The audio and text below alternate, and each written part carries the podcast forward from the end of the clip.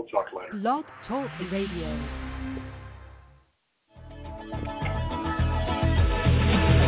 A man decides after seven years, that's why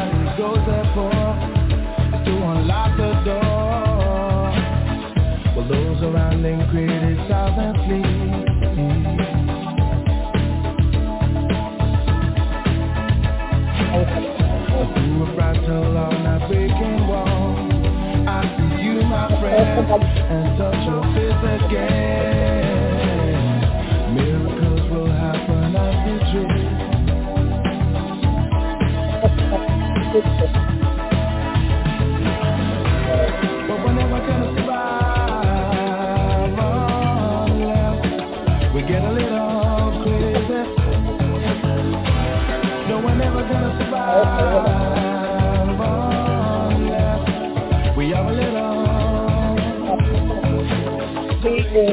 Go on Facebook.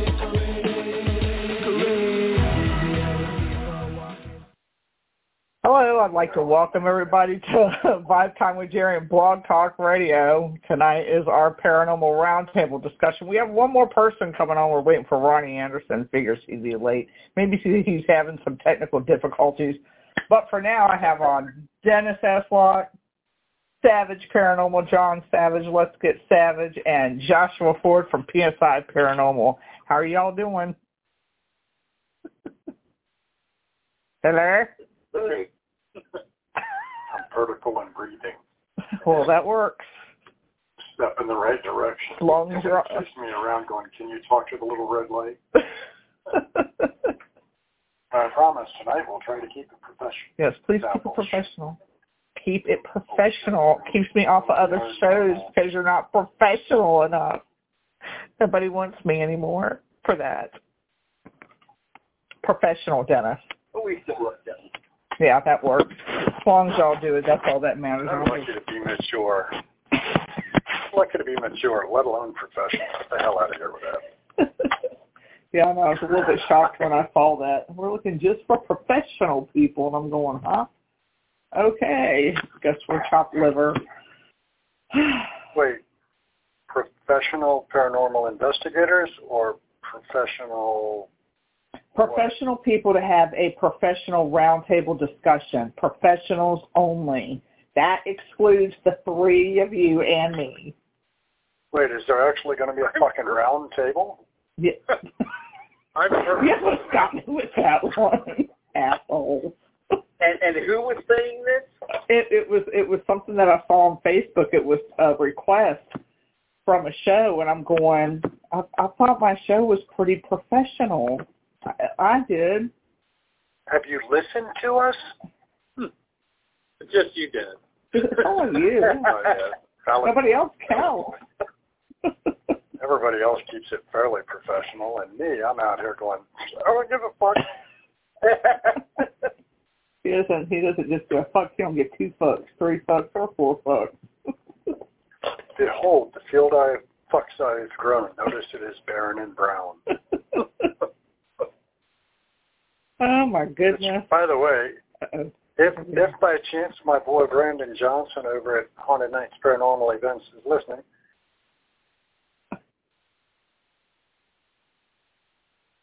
damn it, bro. Uh-huh. So, Mr. Savage, I understand you have the latest, greatest paranormal toy that will absolve all mystery whether or not there is a spirit present. Not only will this solve all the, the big mystery, it will also help you find what's in the red circle.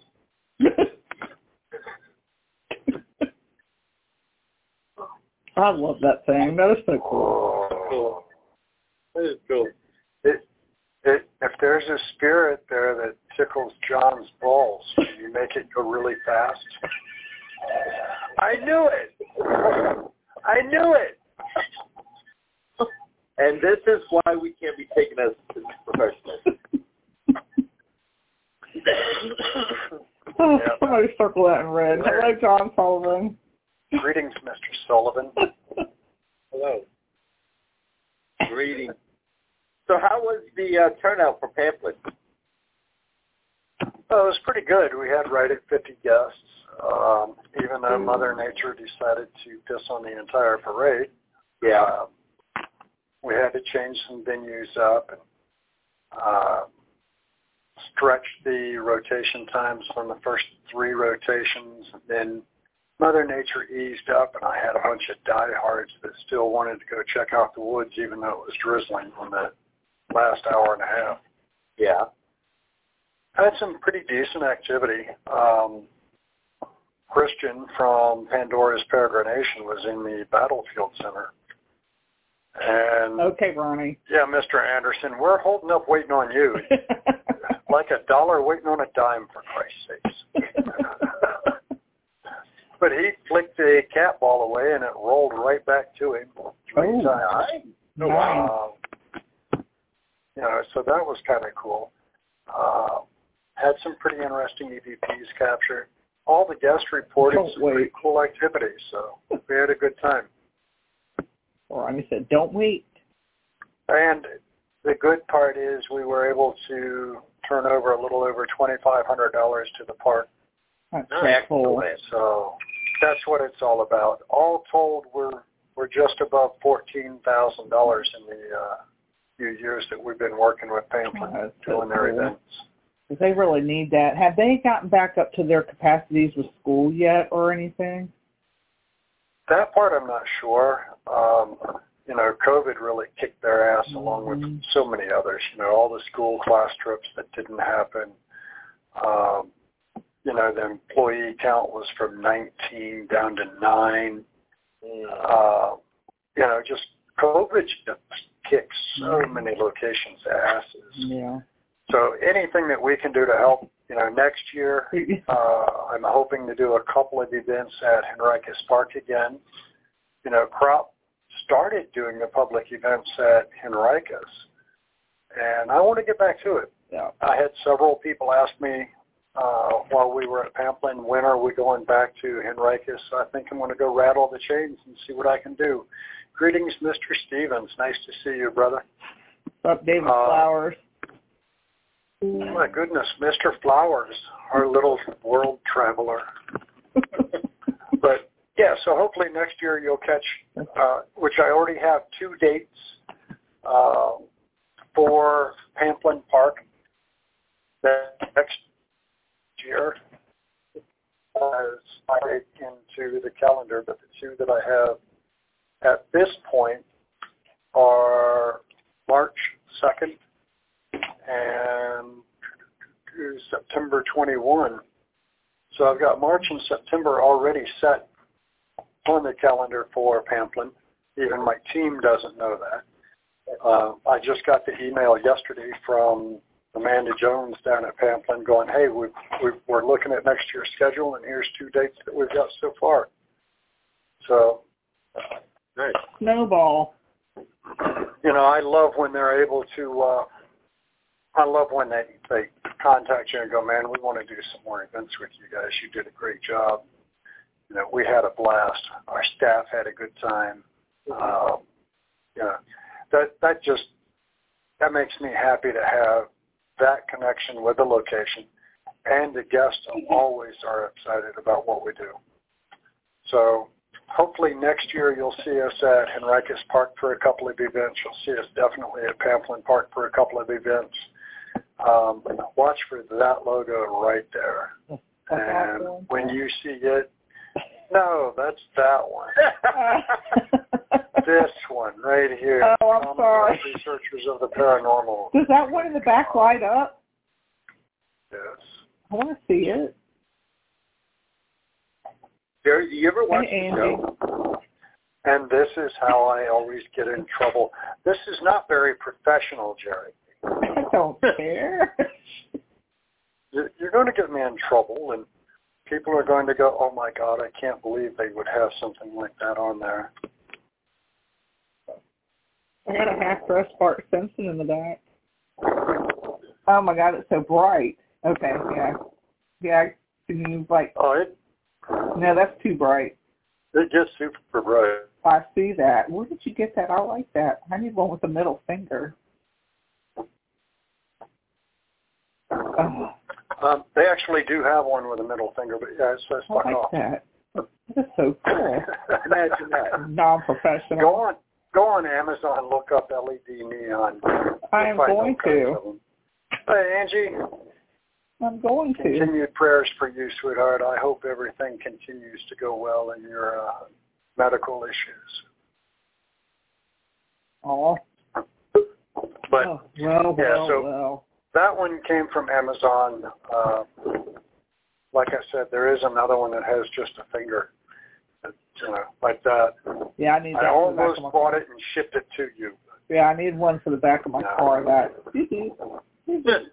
well, I I couldn't send it to you. The uh, the restraining order says I'm not allowed to have your address. oh my goodness. Any day now. Wow.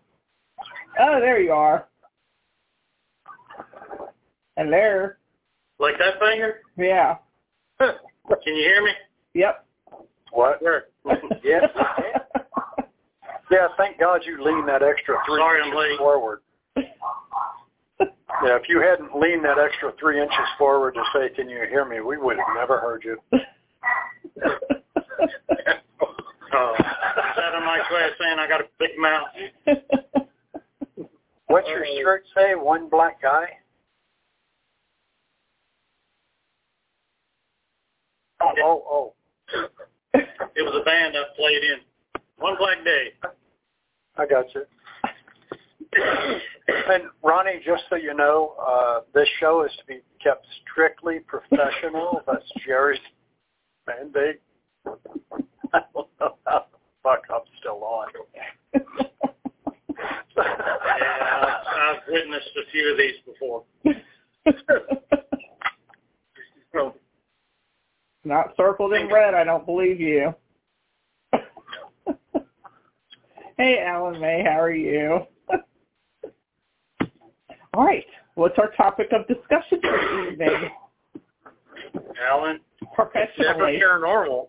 It's never paranormal. Every show I've ever been on, there's never been anything paranormal talked about. Well, I I think our behind the scenes start is a great way to go. Uh, you know, we were talking about the uh, mental aspects of criminals and things like that. And what if they are influenced from an outside uh, influence other than drugs? What if a darker force influenced them?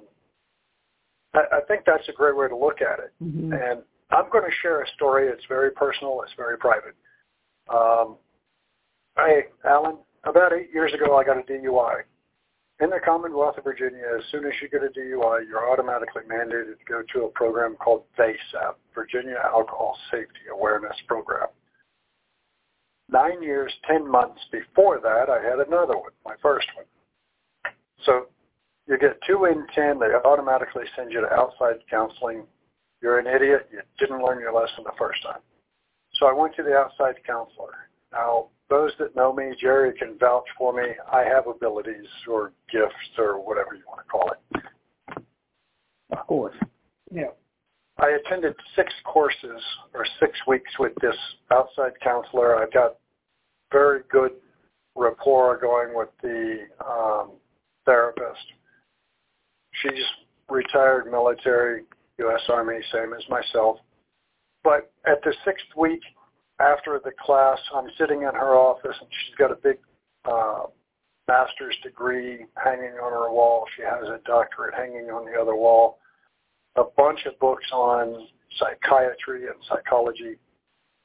And I looked at her and I kind of had that shit-eating grin that I'm known for. And I said, so tell me, with all this education, what's your first thought on someone that says they can see, hear, and talk to others that people can't? And she's like, well, my, my first thought would be a psychosis, you know, probably schizophrenia or something like that. Hmm? Okay. She's like, well, do you, do you hear or, or see others? yeah. I said, by the way, I just want to tell you that your aunt's very happy and very proud that you got her black pearl necklace and you keep it on the dresser in the little brown wooden box and you talk to it often and tell her how uh, much you miss her and so forth. And her jaw hit the desk. And I said, also, she wants me to tell you that she's grateful that you went back and got your doctorate after you stopped at a master's and said, I'm not doing any more of this. She thinks it's wonderful and she's so proud of you opening your own practice and et cetera, et cetera. So if spirit can come to me and tell me things like that, what's to say spirit can't get a hold of somebody with a lower IQ, so to speak, um, a mental deficiency? Now let's take a perfect example, the cabin on 360, the young boy that raped and murdered his half-sister in 1979. What's to say that a spirit cannot get in and manipulate their thoughts and cause them to do something bad? I think it's plausible. Mm-hmm. I mean, I've witnessed it when I was working in the group home with uh, lower function I uh, MR adults and the house was very haunted. And uh yeah, I mean they one of them would sleep in the in his bed that was room was haunted itself with the covers over his head. The other one would talk about Mary Ann, who had a habit of turning on the gas stove and the faucets and so yeah, I I think there is something to the mental ability of those who are saying, you know, schizophrenic, what have you, they're not hearing voices that's them. They're actually hearing voices from the other side, either mm-hmm. be spirit or ghost form at that location. Wouldn't wouldn't wouldn't that be a type of possession? Not necessarily. I mean, if I talk to you all the time and I tell you that the sky is green, the grass is blue, and I tell you that all the time, and you have a lesser IQ, eventually you will start understanding that the sky is green, the glass, grass is blue. But on the same token, if I tell you all the time, you need to take a butcher knife and kill that woman that makes you get dressed every day, who's to say it won't happen? Yeah. So if, I've got this opinion that there, that, that there could be two possibilities, really. One sure. would be possession. One would be if you're hearing these voices and they're telling you to do something negative, over time, I think it could create like a psychosis uh, mm-hmm. situation where, like you said, you you just start believing that's what you're supposed to do. It's it's like grinding in. Hey, Paul Shields. You know, hey, Paul. The same the same message over and over and over. You start believing it. And I think there's cases where there's actual possessions. I mean, if physical mediums can do it, mm-hmm. uh, you know, intentionally, I think it could be done unintentionally to anybody. And I'm not talking about demons possessing you. I'm talking about, you know, general spirits just being able to do that sometimes. Oh, I agree. Yeah, and Stan Miles has a comment. It's possession of thought. Yeah you know, and that's a good way to look at it. Mm-hmm. It's possession of thought. Anything that alters your mind. Now, let's take let's take this even a step further. The young man Randy that uh, did rape and murder his sister in the Brick Rancher claims that that morning he was on cocaine. So, if on cocaine, how much lessened are your rationale? And then let's add in these dark thoughts that may be planted by something there of a dark nature. Mm-hmm. I'm not mm-hmm. saying demonic, but just something of a dark nature. I have the perfect storm. I can tell you from personal experience that um, drugs that alter your mental perception heighten your sense um, of reception. Yeah, it, it's like an, you're you're not as inhibited. Like you're you're that's not the right word. You're open minded.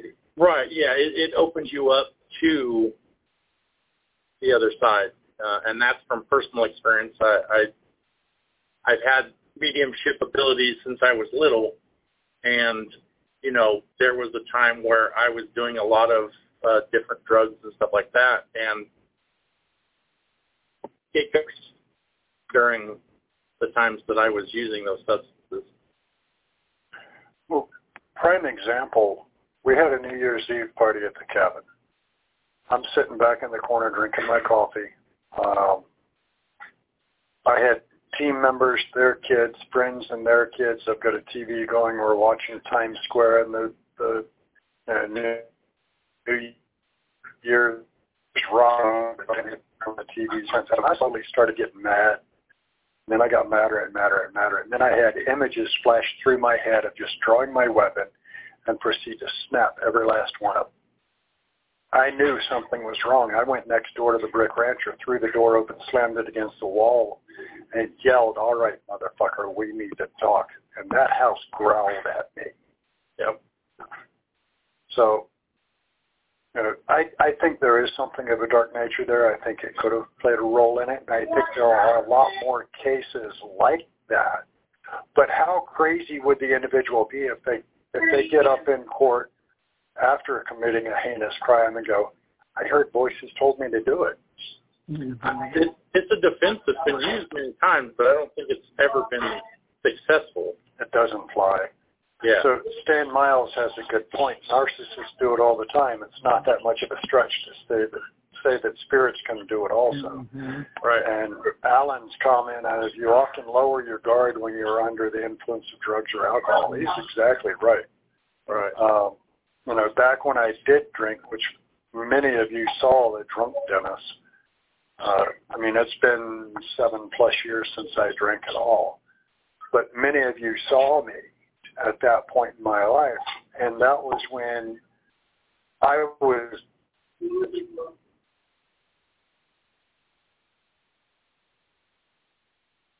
very what your inhibitions are. That's why you see so many locations that tell you no alcohol on premises because they know what can happen. Mm-hmm. The inhibitions are lowered, the guard is lowered, you can't protect yourself, and crazy shit can happen. Not along with not only is your know, balance and things like that off, yeah, but also your own yeah your own thought process is a little jacked up. You'll do stupid shit that you normally wouldn't. Yeah. Then you add in the potential that spirit's going to push you to do other things. Well, that was that was like we were talking about before the show started. Uh, my dear friend, she she has like I was telling you, she has a master's in psychology. She's going for a PhD, um, and she studies schizophrenia. Like that's her specialty. Uh, that she because of uh, personal uh, stuff in her own life, and that was one of the things that we talk about a lot is I think that there's a I think obviously there is schizophrenia where it's just it's a mental illness, but I think there's probably a, a higher percentage than we would like to believe that are actually hearing those voices from the other side. Yeah, but how do they determine that? I wonder. Well,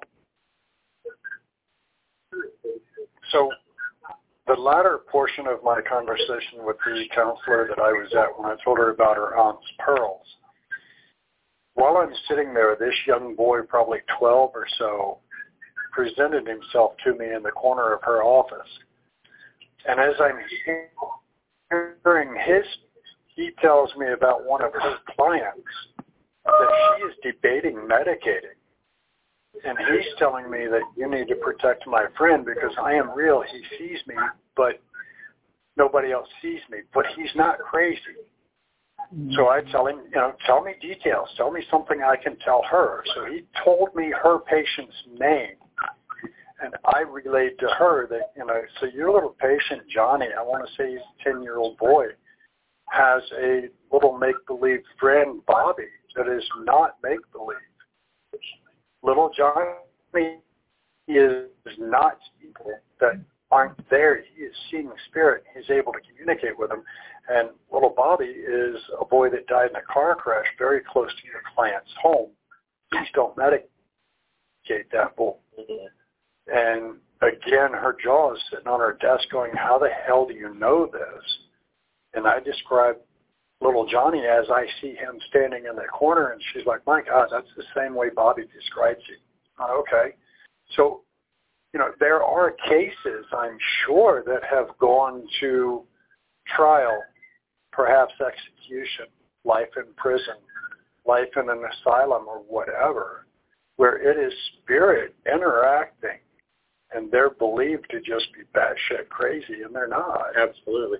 I just I was on that case in uh, southern Indiana where the whole family was was uh, experiencing some pretty heavy activity, um, even poltergeist type activity. But uh, one of the girls, they, they actually the school she was having trouble with school mm-hmm. um, because she's being visited by people that aren't nobody else can see, and so they referred her to a a psychiatrist, uh, a therapist, and they wanted to medicate her, and we were on the way to, to their house to, to do the investigation and help help the family. But we ended up talking to uh, the therapist that uh, they had sent her to and told her, look, you don't need to medicate this child. What this child is is seeing is something that most people can't. And we showed the the therapist evidence that we had caught. And hey, Gene Wells. After uh, Brother Wells. How do you explain this? She's seeing who's making these things move. She's seeing people walking through her house. Um, and the therapist was like, holy crap, like it was some pretty convincing evidence. Um, I was quite stunned by it myself. Uh, and she was like, holy crap, I can't believe this is what you're dealing with in the, in the house. And so she kind of understood. She's like, well, maybe she's not batshit crazy. You know, maybe it is a, a gift, and we need to help her understand the gift instead of just medicate the hell out of her and make her a zombie. You know? Yeah, and how often does that happen? So, I think the funniest thing about the entire conversation I had with that counselor was when I get done telling her about her patient, her aunt described her aunt to a T, saw her standing behind her she looks at me and she goes, do you realize what you've just done? And I went, yeah, I just gave you a message from the other side. And she's like, yeah. And you've also shit on all of this education and, and hundreds of thousands of fucking dollars that Uncle Sam spent to give me those diplomas and degrees. And I went, yeah, well, all right. sometimes you have to think outside the box. Mm-hmm. That book doesn't tell you everything about this world. Right. Right. That's right. true. Exactly it would be nice if, if the, especially in, in, you know, the psychology and, and therapy field, uh, was more expanded to accept that some people have abilities that others don't. It would be nice, but it doesn't. I don't think it happens very often. But along with the paranormal, the scientific field doesn't accept the paranormal either. Right. Yeah, we're a pseudoscience. Yeah, nothing is, you know, replicatable time and time and time again. Just like communicating with spirit is isn't replicable. You know, I've talked to to a scientist before and was like, well, I know you guys don't think our field is worth a hoot or a holler, but how would you explain these things happening? And they really couldn't explain some of the evidence that that I showed them. Um, others, they were like, well, you're faking it. You know, you're, you're just, this is fake. You're pulling strings. You're, you're making things move. And it's like, look, do I look like the person that, like, you know who I am? yeah. You know me. Yeah. Am I the type of person that would just bullshit you like that? And they're like, well, I've never known you to, but, well, then why, why wouldn't you consider that as, you know, something that we need to study? I, I just don't understand it.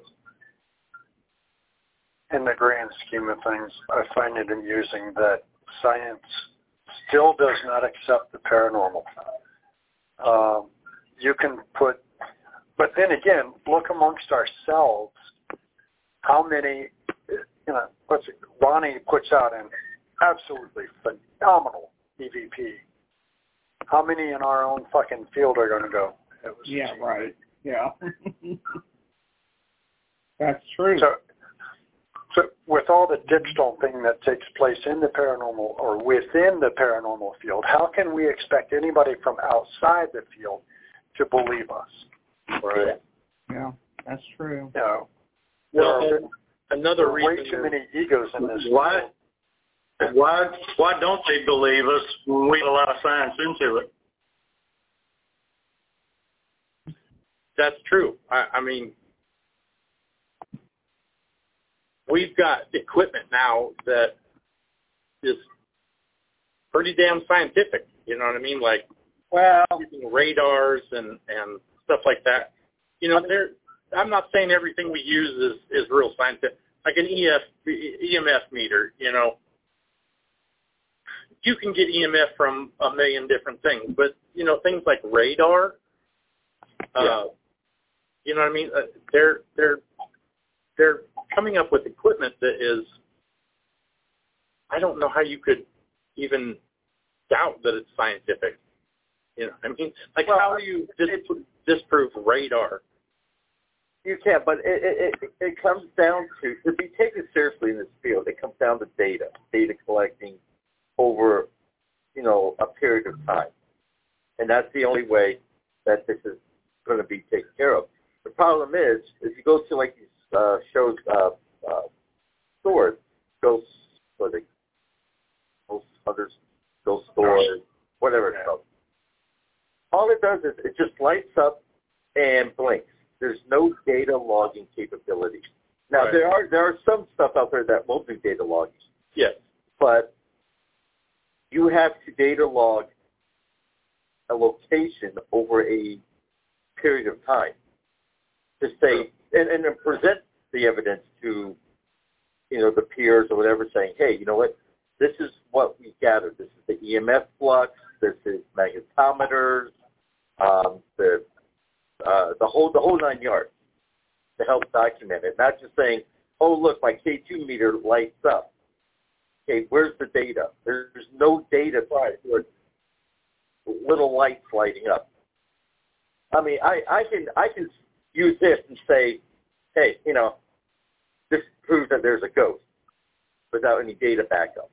Right. Yeah. That's the one that proves the ghost that tickles your testicles. That tickles, that, that tickles my pickle. And it was circled in red. Yeah. Imaginary Circled red. Yeah. I think a big part of the problem is is the amount of fakery.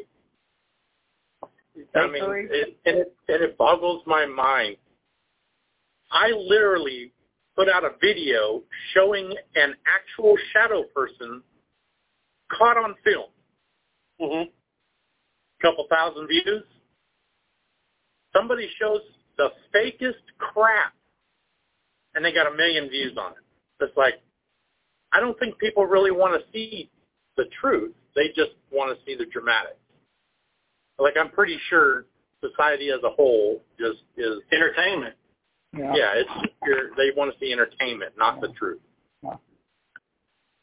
I don't know. I thought that video was pretty entertaining. It, it literally shows a man, in, uh, like a full formed figure of a torso, peek out from a door, come back, then peek out again. You know, I I mean that's pretty entertaining to me, but whatever.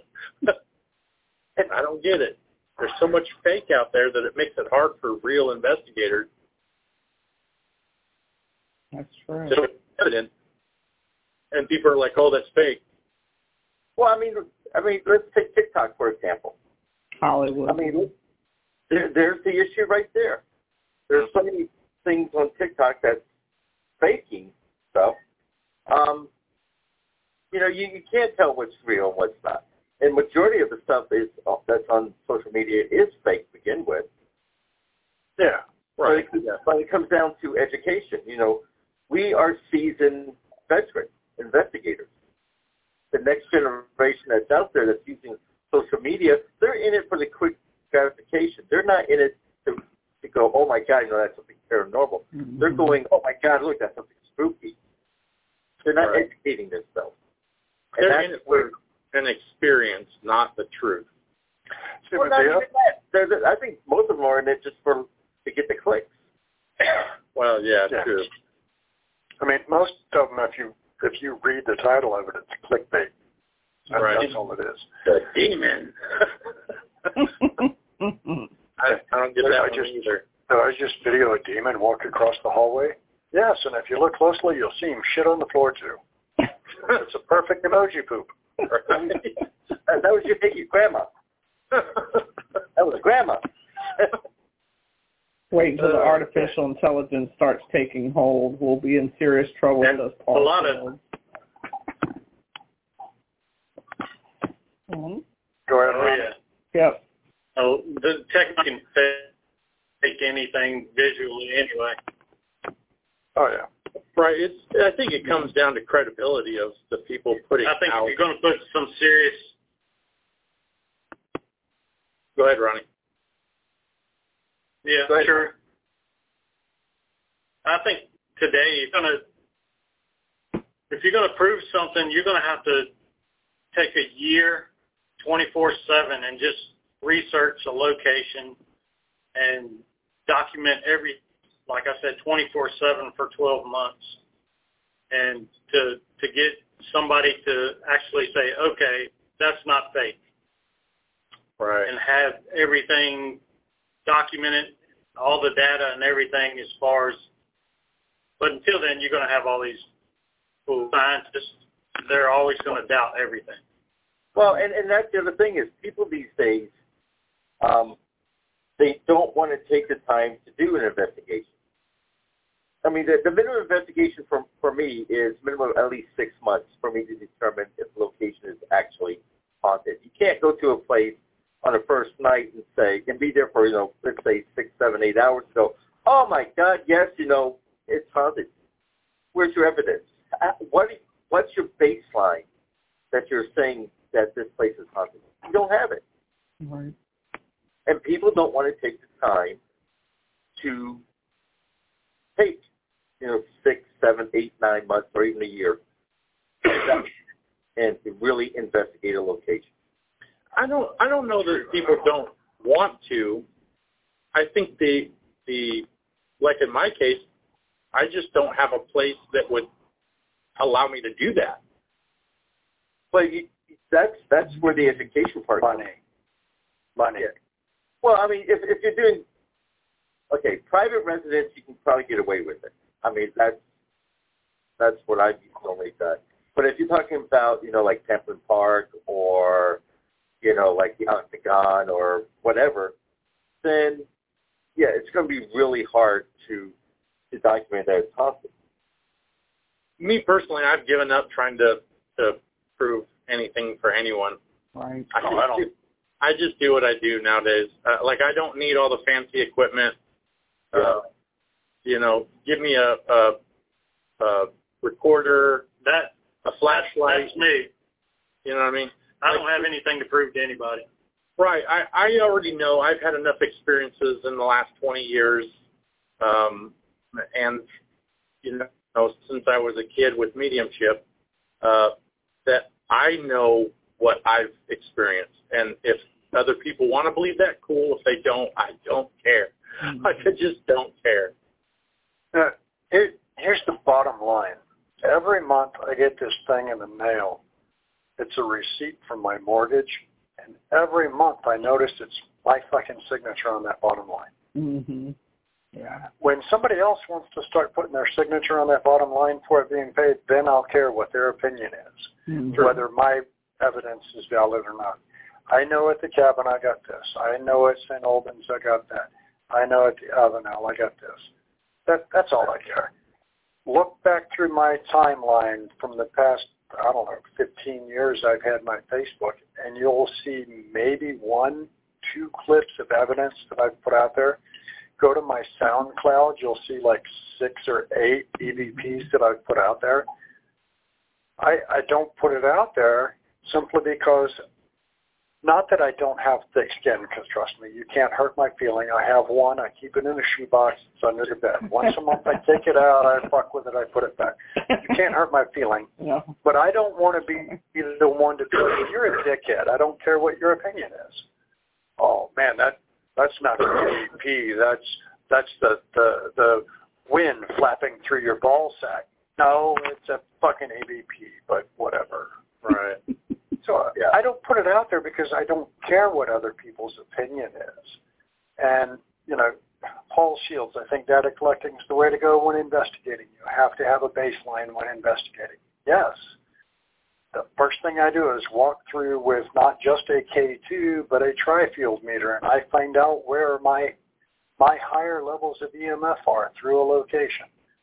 Uh, now, when I go to, where was it? Alan May referred to it as paranormal tourism versus investigation. You know, I went out to uh, Missouri State Penitentiary with Haunted Nights Paranormal Events. I helped lead groups out there. I had a blast. Um, did I investigate? No. But did I have a lot of gear set up? Yeah. Did I have activity on some of it? You betcha.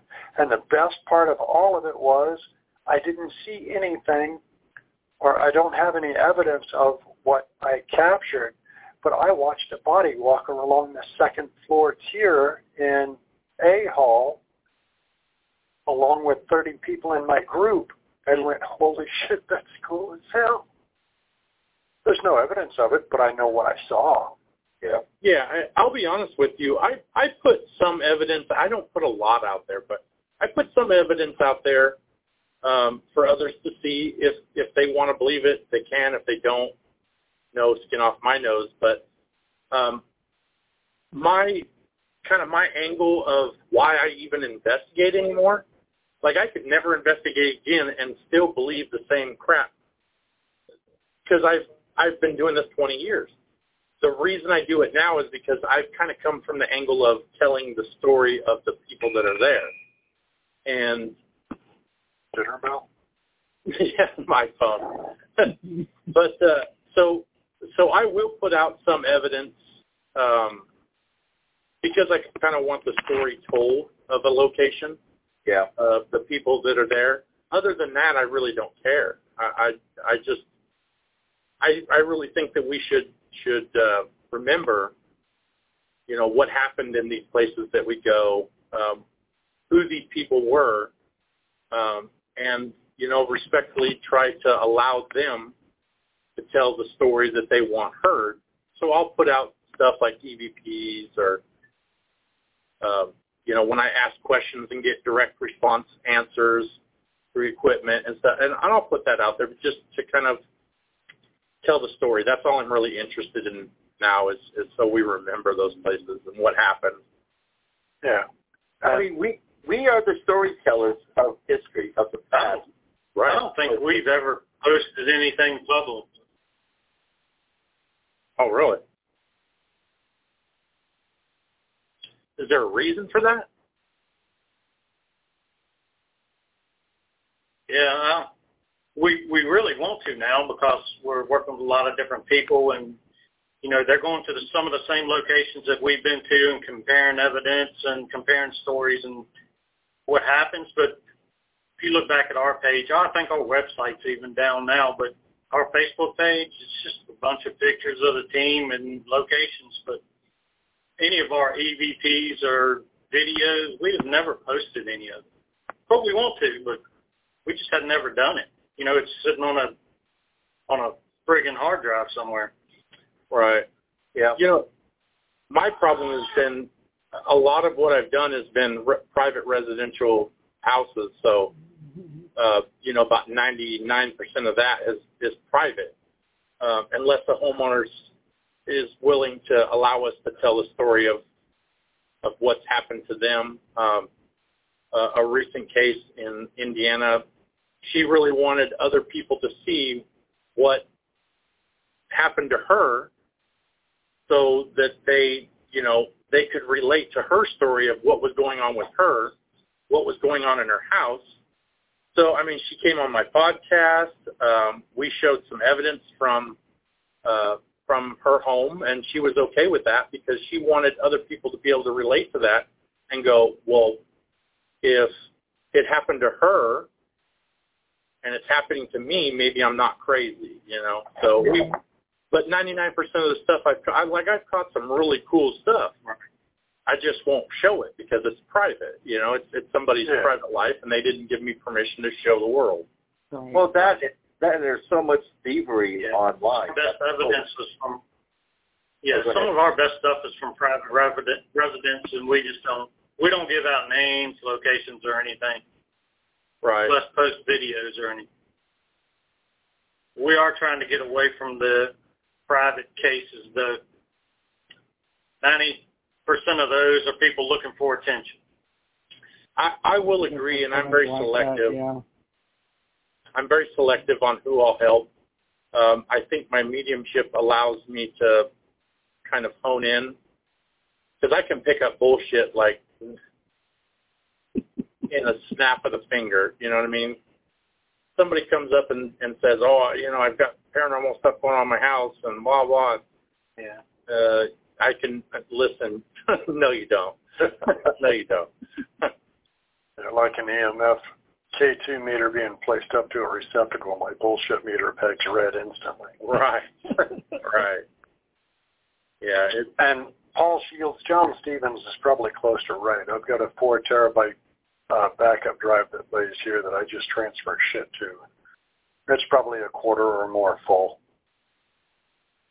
I mean, I've got two terabytes of of hard drive. I put an extra hard drive in there just for my paranormal stuff. wow. it's got to be damn near close. I, like I've got all kinds of shit people wouldn't believe. You know what I mean? Like video evidence of a vase lifting up off of a counter, spinning, and then flying off. I was standing there. I didn't push it. what kind of string did you use? Yeah. it was that magician's uh, line that they they have. But yeah, I, I've got evidence like that sitting on a hard drive that I can't show because it's private. But Yeah. like, you know, I don't mind telling stories about stuff, but Yeah, like, but I also, explain that shit. yeah, but also, you know, I mean, I've got, like I said, I've got the same thing you guys, those terabytes of uh, investigations in the past 33 years. You know, it just sits there now. I, I'm not going to share it online because one, I really don't want to get into a pissing match with all these younger, you know, I want to believe, you know, my evidence is better than yours and what have you. And two, some of it is private information, but there's a way around it. You can say undisclosed location, show a little clip, Right. blur out the faces if you have faces. But it's sad that as veterans, we're now hiding our evidence and not sharing it so other people can learn from it. Mhm. Right. But see, here's the other thing too. Yeah. Learn from it. That Oh, yeah. most of the video, most of the audio, things that I have on my hard drive, there's really, unless I take time to do a voiceover with it and go, okay, here was my scenario. Here was the instrumentation I placed. Here was the weather at that time. Here was the lunar cycle at that time. They're not going to learn shit. You know what they're going to learn? Oh, look, he's got a video of, of a vase picking up and spinning. I wonder how the hell he did that. Right. That's what they're going to learn is how to Right. cause bullshit over it. Yeah. See, I've spent a lot of time figuring out how people fake stuff. Um, so I I I have a per, like a little bit easier time spotting fake crap. Uh, and even if it's not fake, I have to doubt it these days, uh, which is unfortunate because you can't trust people like they're not legitimately um, trustworthy people. So even if it was real, And we weren't there. it, well, yeah, it, it I, I, I, it's hard for me to trust people when they show me something that I know how to fake Yeah. or could fake that. Um, it's hard for me to believe it, even if it is real. I mean, it could be the realest damn evidence you ever show in the world. But if I know how that it could be fake, it's like dowsing rods. You can fake dowsing rods. I that's why I hate dowsing rods. I won't believe shit out of dowsing rods because it can be faked. Really? Same with Ouija boards too. You know what I mean? Like there's just there's just stuff that if I know that it could possibly be fake, whether it is or not, I just discredit it.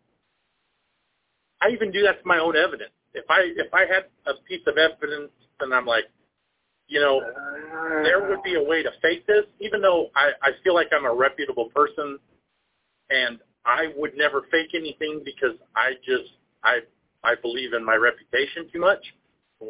I won't show it to anybody because there's a way that it could be fake. See, as far as my EVPs and things like that, I have a simple statement: when in doubt, throw it out. Mm-hmm. Right. Mm-hmm. Right. You know, or I mean, if it's in a private residence, I may play it for the homeowner or the the client. And go. So this is what I caught, but I'm not real sure what the hell this is. Right.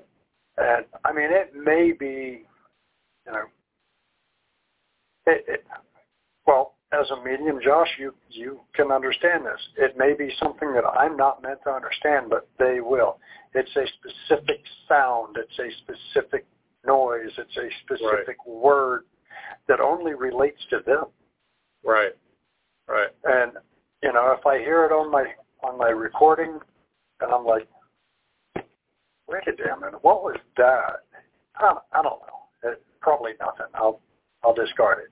But if it's something that grabs my attention enough, I go, all right, I think I'm going to let the client hear this, and maybe they can decide what it is. Right. Yeah. You know, I I have caught in the EVP that it was some other language. Mm-hmm. I had no idea, but it was fairly clear. I wouldn't say full class A, but pretty close. You could tell that there was a different language being spoken. So when I played that back for um, um, the client, they knew exactly what it said, and I'm I'm like, well, you're a bunch of white people. How do you understand that language? Well, yeah, white people too dumb to understand that language. well, no, I mean, you know, it was it was just like I, I don't even know how to explain it. But come to find out, their grandfather spoke this language, and I think that's who we picked up. He didn't speak English. We're not going to get an English EVP from a guy who only speaks that language, you know. So they understood it. They understood exactly what it what it was and who it was. Um, it sounded like him. It had his mannerism um, and his language. Uh, I thought it was somebody messing with the damn recorder. You know, like somebody was playing on uh, moving the recorder around. But mm-hmm if they when I played it for them, I I don't even know what this is. It sounds like a different language, maybe, but they knew exactly what it was and they knew exactly what it said. Well, years ago, we used to lead public investigations at Henricus Park. Henricus Park was prior to the settlers coming along in 1611. It was all Powhatan land, and they spoke Algonquin. And one of the EVPs that we captured, I didn't understand a thing of what the hell it said. So I played it back for them, and Sean, who at that time was their native interpreter, speaks some Algonquin. Mm-hmm. And as soon as I played it, he knew exactly what it was. and I'm like, son of a bitch. So this is native from the 1600s? And he goes, yeah, probably about that time anyway. Uh, I'll be damned. But yeah, it, it didn't make shit's bit of difference or sense to me. Right. You know, just like some of the readings I've done. Uh, I did a reading for a woman in Canada whose fiance passed away. And one of her questions to me was, what did he think of the gift the kids gave him? And all I could do was laugh when I get his response back He's like, there's so much candy. There's so much candy. It's wonderful. Uh, that didn't make sense to me. Right. But it wasn't for me, so I didn't have to understand it. Right. But what it meant to her was a huge response because all three kids put a bag of Werther's Originals in his casket. Oh, really? Yeah. That's awesome. So, so it didn't have, you know, and much like an EVP, it doesn't have to mean anything to me, but to the client, it might be huge. Yes. Uh, you know, maybe it was a, a nickname that they were called as a kid, and this is their grandmother coming through, or, or something. So, you know, I try not to throw a lot of things out, but if I don't, if I don't think it's a legitimate response, you know, if I'm in doubt in that aspect, I'll throw it out. But if it's a legitimate response and I can go, that's got all the basis of vocalism. Right. Uh, you know, I'm looking at it on Spectrum Analyzer and it's in the right band. That's vocal. right. I, I'll, I'll play it for them and they can decide what the hell it is, if anything. By the way, that that EVP I was just telling you about, the the grandfather was Czechoslovakian, and it you know when you have something that's in a whisper basically, Czechoslovak. He actually what was translated to me by the family was it's grandpa. I'm standing right here. That's what he said on the EVP, but it sounded. I was like, what the hell is this? This is something. Well, what is it? Yeah, It was funny though. gotta love those moments. Have you ever captured another language, Ronnie? Now that's what I was sitting there thinking about. Um, some of these EVPs we get and we quite can't understand them. I'm sitting there going, well, maybe they were another language now that you guys have brought it up. Hmm? But uh, uh, I, not to my knowledge, I haven't personally. I don't know about anybody on the team. But yeah, I, now that y'all giving me something to think about now. yeah. Yeah, I mean, so there's I heard- theory in the I heard voices there, but I didn't understand. Right. right? Yeah. And that's where you need to find somebody, you know, a linguist or a language specialist or, you know, and this is also where history of the location is critical. Right. Um, you know, what was the prevalent language there 300 years ago? Uh, you know, was this a massively Czechoslovakian neighborhood, you know, right after World War II or, you know, something like that? Uh, you know, being able to understand that it was Algonquin language spoken back in the 1600s, and then all of a sudden I've got something that goes, Chamoy. I'm like, what the fuck is that? Yeah. And all I heard was Chamoy. Oh, what the fuck is that? it turns out that is friend in Algonquin. Hmm. And, well, I'll be damned. So I learned a new language. Okay, one one word. I, I'm not a linguist, but Well, I'll, I'll got- take it. we've got German here on my property um, because some of the owners previous, um, you know, our, our the house that we owned before the fire was 172 years old. It was from 1850s, and that's as far back as we could go. So we've caught in German. Um, I've been at locations where we've caught Spanish. We caught the Czechoslovakian and uh, French so far, and had had somebody listen to it and go, I think that's what this is. So you know, we start trying to find somebody who speaks the language and and uh, can confirm. You know, but we've caught those four languages so far. I mean, it's like when Anita was, my wife, for those of you who don't know, my wife is British. When she ran her group in England, I mean, there was times when she was out in Wales and she was getting Celtic EVP. So, I mean, EVPs will come in whatever language the person is comfortable.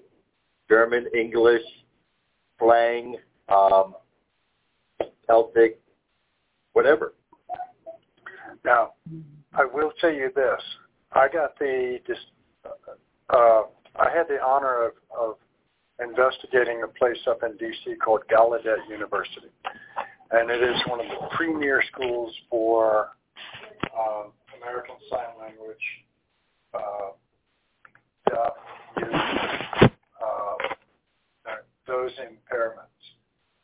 We did a experiment where students were doing nothing but sign language, ASL, asking the questions with audio running, and we would get back vocal responses with no verbalization of the question, just doing it in ASL, we would get back verbal responses on the recorders. So it proved to us at that point that they could speak, um, or not only could they speak to us through the recorders, but they could see exactly what was being done at that moment right. sign language. So, you know, that that proved to me they can see us. It's still relevant. They can interact. It was cool as shit. But wearing the president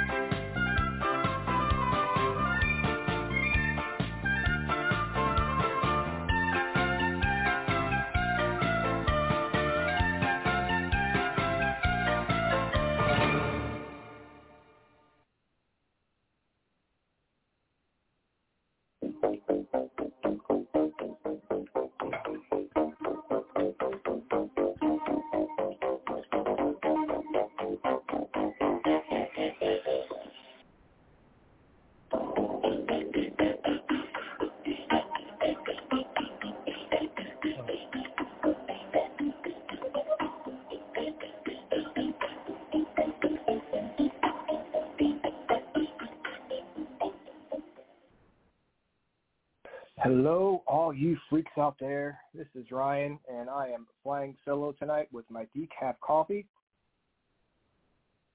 Ah, enjoying this lovely Monday.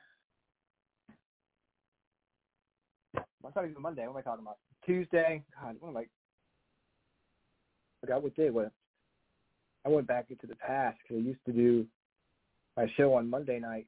Now I do it on Tuesday night. So yeah. Happy Tuesday. Hope everyone had a good first day of uh, October, National Ghost Hunting Day. National Ghost Hunting Day. Hope everyone had a good National Ghost Hunting Day. We had um, paranormal investigation and seance at the cabin on 360. What's up, Marshall Brooks? How you doing? On Saturday night, my friend uh, Holly Mullins and her cousin Dallas came down and uh, we had a nice crowd out there. It was a lot of fun. Um, there was definitely some weird energy that night. I don't know how to explain it to where it would make sense, but it was just electric. It was electric energy, and you know, you see electric. Oh my God! It was. It was. I told you I was talking to Holly on the front porch, and I was like, I feel like I'm drunk, but I'm not that's how it was. I just felt completely something out of it. I just I don't know something and it's something I hadn't felt out there before. Um, but it was fun. We had a good time, and once we started investigating, everything things started to calm down, but pick up at the same time, like feeling more balanced once we started investigating. But uh at first, man, I was like, oh my god, I couldn't even think straight. And Dennis had problems with his um motorcycle wouldn't start, and uh Howie's cameras kept, kept cutting off. People's equipment kept like shutting off with like full battery charge. They would play, play about their, their equipment cutting off and stuff. So I mean, it was definitely an interesting, an interesting evening. Um, we got some cool EVPs. Actually, we're up we were upstairs in the in the up, upstairs in the back bedroom of the cabin, and um, Howie had just said something about his uh, speaker shutting down on his computer when he was doing because he was doing the live feed um, on the uh, the Rift Radio uh, Nation YouTube channel. So when we got back, we got back in from uh, the woods where we, we went first. My group did. He came back and he said all the cameras had shut down, and uh, you hear a voice on the recorder saying shutting it down or something like that. But I was, I and I played it back. I'm like, was this you saying shutting it down? She had just said shut it down, and it makes sense for him to say it, say it again like that. Um, but he was like, no, that wasn't me. So that was pretty interesting, and um, yeah, it was a good time. I um, think our next event is going to be out at um, was going to be um, the uh, flag placing at uh, Evergreen Cemetery and Woodland Cemetery, Woodland Cemetery on uh, Veterans Day, which is actually on a Saturday, so we can do it actually on Veterans Day. But uh, we're going to go out there, and then um, we're just going to have people, whoever comes out to help us to place flags, they're going to, you know, give them, we'll just let them come investigate the cabin on uh, that night. We'll do like a fire pit and uh, investigate. It'll be fun. So if you are in the area and you want to help us honor the veterans buried in Woodland and um, Evergreen cemeteries, which are, excuse me, abandoned African American cemeteries that uh, fell into disrepair, to put the word, it. Actually, Woodland Cemetery isn't as bad as Evergreen Cemetery is, but um, because they've actually have somebody who who bought it and is keeping it up. Evergreen Cemetery had a group buy it, but then decided they're not gonna they're not gonna use the funds to fix up the cemetery. So, you know, a lot more a lot more overgrown at Evergreen Cemetery than it is at um, Woodland Cemetery. But it, it's a good it's a good cause. It's fun. It's you know you get to get out there and get some exercise and you know honor the men and women men and women who uh, help helped keep us free for all these years. Um, although although I do want to uh, wish everybody a very happy Mean Girls Day. That was today. If you like the, the movie Mean Girls, today is your holiday. And what better way to celebrate National Kevin Day than to buy your the, the the Kevin in your life a candle, soy candle. Can you even see it? Nope, can't see it. It says Dutch soy candles. If you yeah, well, it says Dutch soy candles right there. Kind of bright, but this is the Haunted Woods candle, which is the same candle I had last week. It's been sitting on the table next to the um smells good. That has smells can't even talk. Smells good. The thing on the table next to me since last week. And I'm trying to think of the smell. I can so I can describe it to you. It's I don't even know. It smells good though. I could just describe it, but it would be a terrible job. So we have got Lexi Warfield from Paranormal Visionary joining us on the show tonight. She is going to talk. We're going to talk ghosts. We're going to talk about her uh, her haunted tours she does, and uh, she's even sent me some undeniable picture of a paranormal evidence that I'm going to play for you guys too. So let's go ahead and add her to the show here, and we'll get this party started right now. Hey, how are you? Hey Ryan, I'm doing good. How are you? Good. Long time no see. Yeah. It has been too long. How's everything going in your life? I've been busy. I've been trying to uh, find more time for the, you know, paranormal. Hence why I got a job doing now. oh man, so where where do you work? Where, what tours do you do? Um, right now I'm uh, doing through an agency called uh, U.S. Ghost Adventures. They're all across the United States. But So- I want to, yeah, U.S. Ghost Adventures. Oh, cool. So, um, do you when you do these tours, uh, do they tell you, okay, you go to these places, or do you do you find places to go to? Like, how do they how does that work? So I've been perfecting, you know, my tour guide skills, but basically, you know, we meet them at one location, and uh, you know, I get paid a set amount for the hour, and sometimes people uh, tip as well. And you know, I, I've been doing more and more research on, you know, just how dark the history is in Richmond, and there's so many places, uh, you know, that I've added on that we walk by because Richmond just has a very dark, negative history to it. it. Is one of your uh, favorite locations to talk about when you go on these tours? Oh, uh, most definitely the African American burial ground. That was also the town's hanging ground. Where is that? Um, it's in Shockoe Bottom. It's uh next to the Lumpkin Slave Jail. This is just behind the uh train station on Main Street. So when you're giving these tours, do you like become a character, like to help them help to tell the stories, or do you just tell them like tell as Lexi? How do you go about like getting yourself ready to give these uh, stories, tell these stories? So I try to do a perfect blend of comedy and history and, you know, also knowledge on the paranormal. You know, I try to dress up and go with the theme because most of the history, you know, uh, with Richmond is colonial. Mm-hmm. So, you know, the 70s and 80s, we had a bad crime spree then, but most of the ghosts of Richmond are uh, 1700s, 1800s, Civil War ghosts. Tell you what, I did a EVP session. I was in a uh, apartment complex, but it was an old warehouse, and in the basement it was all like. First when I first went down there, I opened the the elevator doors opened, and I just felt really sick. So and I was like, I can't do this right now. So we left, and then um, that and that that never happened happened to me before, but I feel like I was going to throw up. So uh, a few days passed, and we decided to go back down there again. So in, in, the, in the basement, it, it was,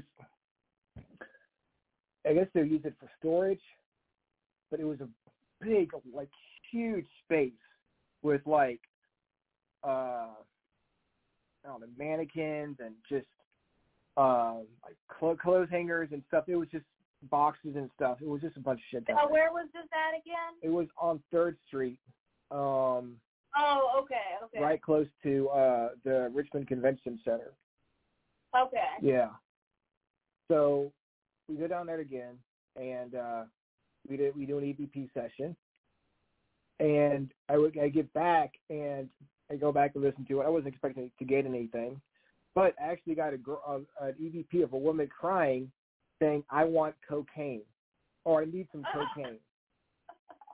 I just it was like clear say I need some cocaine. It was it was yeah. Unless there was someone down there with us who really needed cocaine and you know that it tells that in the recorder. I that was probably the 80s time period. Yeah, exactly. or yeah, early 80s or 70s. But yeah, we were at the top of the charts for murder then. Uh, you know, a lot of people mm-hmm. we ain't, we're not even in the top 20 now. It's safe for me to do tours in the evening, but yeah, it was, it yeah, back then. It was a time when like Richmond was like number two in like the country for like murders and stuff, and it was it was crazy. But you know, like you said, it was from all all different you know types of uh, time periods. Stuff, so.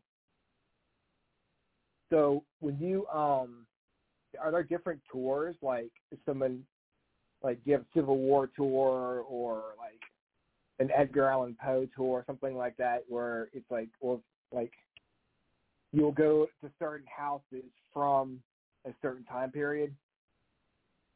So I have uh, two separate tours. I do the Hollywood Cemetery tours. Uh, that's more so uh, history. Um, a lot of history there. Mm-hmm. Um, and then I have the Shockoe Bottom tours, but and that mainly has uh, history and paranormal. And we'll walk the blocks because it, it's so much. The tour is about an hour, and it's so much history. I'll just walk us a certain number, uh, you know, like uh, perimeter, and we'll walk these areas, and I'll have to talk about them. And I've had people capture ghost pictures while on the tour. Wow. What um talking about Hollywood Cemetery, what would be like your favorite person to talk about? What's your favorite story to tell when you uh walk around Hollywood Cemetery? Um, you know, if nobody's uh visited that cemetery yet, I highly recommend it. Did you know why it was called Hollywood? Uh, because there are holly bushes around. Um, Y- Yep, it was called Hollywood before Hollywood. It was the eighth oldest cemetery. But my favorite uh site to see is the uh Confederate pyramid. It's uh to the Confederate women.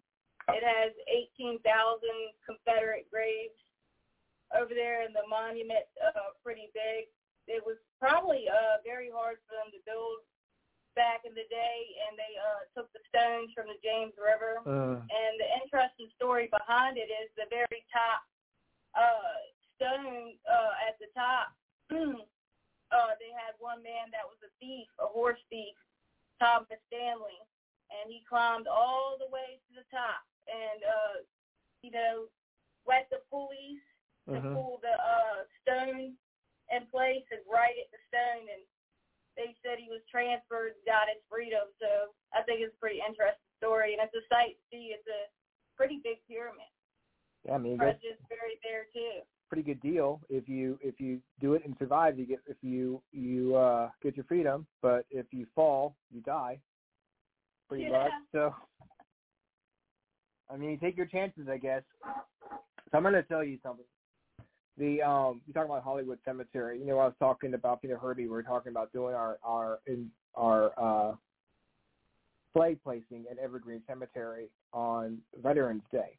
Well, when Evergreen Cemetery was built, it was built to be the black Hollywood Cemetery. So picture Hollywood Cemetery, how it is now, but covered in trees and vines and root and weeds and pretty much completely taken over by a forest. And that is what we're dealing with at Evergreen Cemetery. All those monuments, all those graves that people spent a lot of money for, statues, they're now completely covered in vines and and uh you know weeds, tall grass. So why is that? Why isn't the uh, city helping uh, take care of this place? because the um it, it was not built in the like perpetual care, which means the city, which means basically the city won't take care of it. You have to take care of the graves. The family has to take care of the graves themselves. So these some of these markers that were, you know, put in in the early 1900s, maybe late 1800s. Um, you know, they they people move away. They expand. Uh, people forget. You know, it's just over time. You know, they just they just fall in disrepair, and then after a while, when you know those the neighborhoods don't become aren't aren't as good as they used to be. You know, and uh, you don't want to go out there and uh, take care of it, it becomes overgrown. And there are people who do go out and take care of the take care of the graves, but they're they're more recent. And uh, so, you know, we've been going out there for almost eight years trying to find the flags. And there are people who volunteer to go out and uh they, they go out every weekend and they and they they try to clean up, but there's only so much only so much they can do when it comes to uh keeping it clean, especially during the summertime when everything is just insane. Yeah. Um, but you know, it is just it's just funny thinking about how nice Hollywood Cemetery looks, and then you go someplace like Evergreen and Woodland or Woodland Cemetery, which is better because there's somebody around. There, this guy named Marvin, I think that's his name. He uh, bought it and um, he really did really done a good job of uh, cleaning it up and keeping it keeping it um, clean. 'cause that's not the right word to use, but keeping it uh, clean. I guess is the best word. The only word I can think of. Um, but as far as like famous people buried out there, uh, Arthur Ashe is buried at Woodland Cemetery. He's the the famous tennis tennis player, and uh, oh, wow. Meg, Maggie Walker. You you know you do tours down there. You must have heard of Maggie Walker. Her uh, grave is at Evergreen Cemetery. That's amazing. Mm-hmm. I did not know that. And you can join us Saturday, November I seventh. definitely, uh, I definitely will. It's on the uh, 11th, so Yes. uh, I will make sure to of next month. So I'll make sure to Good and divine. schedule off. Marshall Brooks. right now. Awesome. We'd love to have you. And like I said, when you get when we uh that night we're gonna have a get together at the cabin for for everyone who comes out and uh helps us place flags. So if you want to come out, join us for an investigation at the uh, cabin. We would love to have you uh come back out there. Yeah, I enjoy doing uh you know events like that. I like how you help the community. You know, I I definitely want to spread more awareness of that. I like I like being able to do stuff like that, like you like to help out and uh, use the use the cabin as a, as a good way to help educate the uh, public on the paranormal and give back as best we can to help out and um, you know do what we can to better the community. You know. I think that's awesome. That's freaking awesome. Oh, there we go. I like that. Uh, Mar- Marshall Brooks, wouldn't the wouldn't the vines and overgrowth make them more eerie, especially in a dense? Oh, it is definitely eerie. There is definitely there is a mausoleum that that had, was broken into, and someone had taken taken the um, bodies out, What? uh, take the taken the jewelry off and set them on fire. Oh my God. See, I had talked to the owner of Hollywood Cemetery because, you know, normally cemeteries aren't haunted, uh, but Hollywood is. Mm-hmm. Uh, and they have security stationed there at night. And I called them up, uh, you know, a few years back when I was really into investigating. I was like, hey, you know, uh, can I get permission to do, you know, like a history slash investigation and come overnight?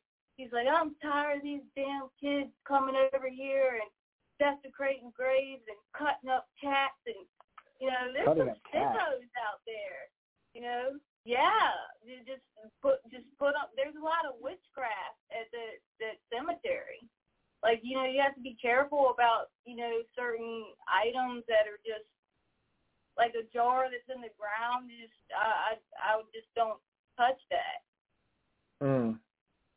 Wow.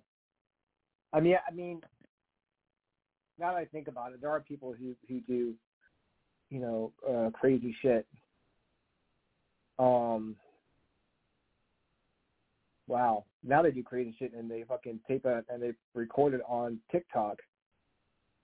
Used to be you do crazy shit, you kept it to yourself. Now you do crazy shit and you and you put it on for everyone to see. yeah God, I I keep I keep looking for like bones or you know like I'm like oh my god I can find a skeleton, but the way the graves are so sunk in, you know, at Evergreen, basically you get topography like this, because it's so it's so um it is and it's really it's kind of a uh kind of weird because it's the overgrowth and the and the the way it looks that gives it its kind of a luster I, for the right lack of a better word. You know, if it was just yeah, if if if it was just a cemetery that was completely cleaned up and looked looked great, I don't even know if you if we would even be going out there. But it's the fact that we found this cemetery that was neglected and we thought the uh, soldiers that were buried in that cemetery deserved to be respected as much as the Confederate soldiers that are buried and the other soldiers that are buried in the uh, in the uh, more well cemeteries. Yeah. You know, so I mean, it's like we talk about how dirty it, how overgrown it is, but that's the overgrowth is kind of the reason why we go out there anyway. So it's uh it's interesting. So, what is your? It was the it was the, te- the temple. Um, is there a particular person at Hollywood Cemetery that you enjoy uh, talking about? Um. So, uh, one of the most visited um, mausoleums is uh, W. W. Pool's Mausoleum at Hollywood Cemetery. Are you Mm. familiar with that? Uh, is that the vampire? Oh yes, yes. Mhm. So that actually, uh, everybody says they spot the Richmond vampire there. You know, I'm an investigator, but I'm a little skeptical on that one. It, that uh, story actually uh, stems from uh, the Church Hill Tunnel, which is on my tour. One of the men that were next to the boiler when it exploded, uh, he was all jacked up. His face was melted, and his teeth were caved in, and he ran two miles across the James River and into that mausoleum, and they were chasing him, thinking he was a creature. So that's uh the story uh, actually stems from. But people came over there, and the owners telling me how they uh, desecrated that uh grave, and they've had to move a pool into a you know undisclosed location. Now, do you think he really ran two miles from the from the tunnel and then went into a mausoleum that was probably closed at the time? I mean, how how how did he get into the mausoleum? When he was basically don't set on That's, fire. that's how that's uh, what they said. They said that he looked like a you know something like a. And uh, when they finally picked him up, it was documented that he died at a Grace Street Hospital. I do think it's odd that he ran into the mausoleum. There is some odd occurrence at the mausoleum as well. Like the the lamb, they changed it. it apparently, uh, the lamb would cry blood. Uh, so it's definitely uh, something odd there. The apparent uh, original person that was uh, buried there uh, was the wife, and then the husband. Apparently, the husband was a mason as well. So you see a lot of Greek architecture uh, around the mausoleum as well. Tell me the story about the cast iron dog that is up on uh, the hill in uh, Hollywood Cemetery. Oh yes, um, that's the little girl. She died at uh three years old, actually, two and a half years old. And uh, back in the day, you know, a lot of doctors through Hollywood Cemetery, you'll see a lot of infant graves because back in the day they had a high infant mortality rate. You know, a lot of people didn't wash their hands. Doctors would deal with cattle and then handle children, so a lot of people would die from childbirth. But that uh dog actually stems uh from the Civil War. It was placed there so they wouldn't uh melt it down for scrap metal over the little girl's grave. It said she used to walk uh down the street on Broad Street and would see the dog in a store and some person donated it. But that's the story behind it and it's uh one of the most visited spots that people claim to see the dog move and hear giggles and laughs over there and I always see a lot of offerings for the little girl as well, little trinkets and toys.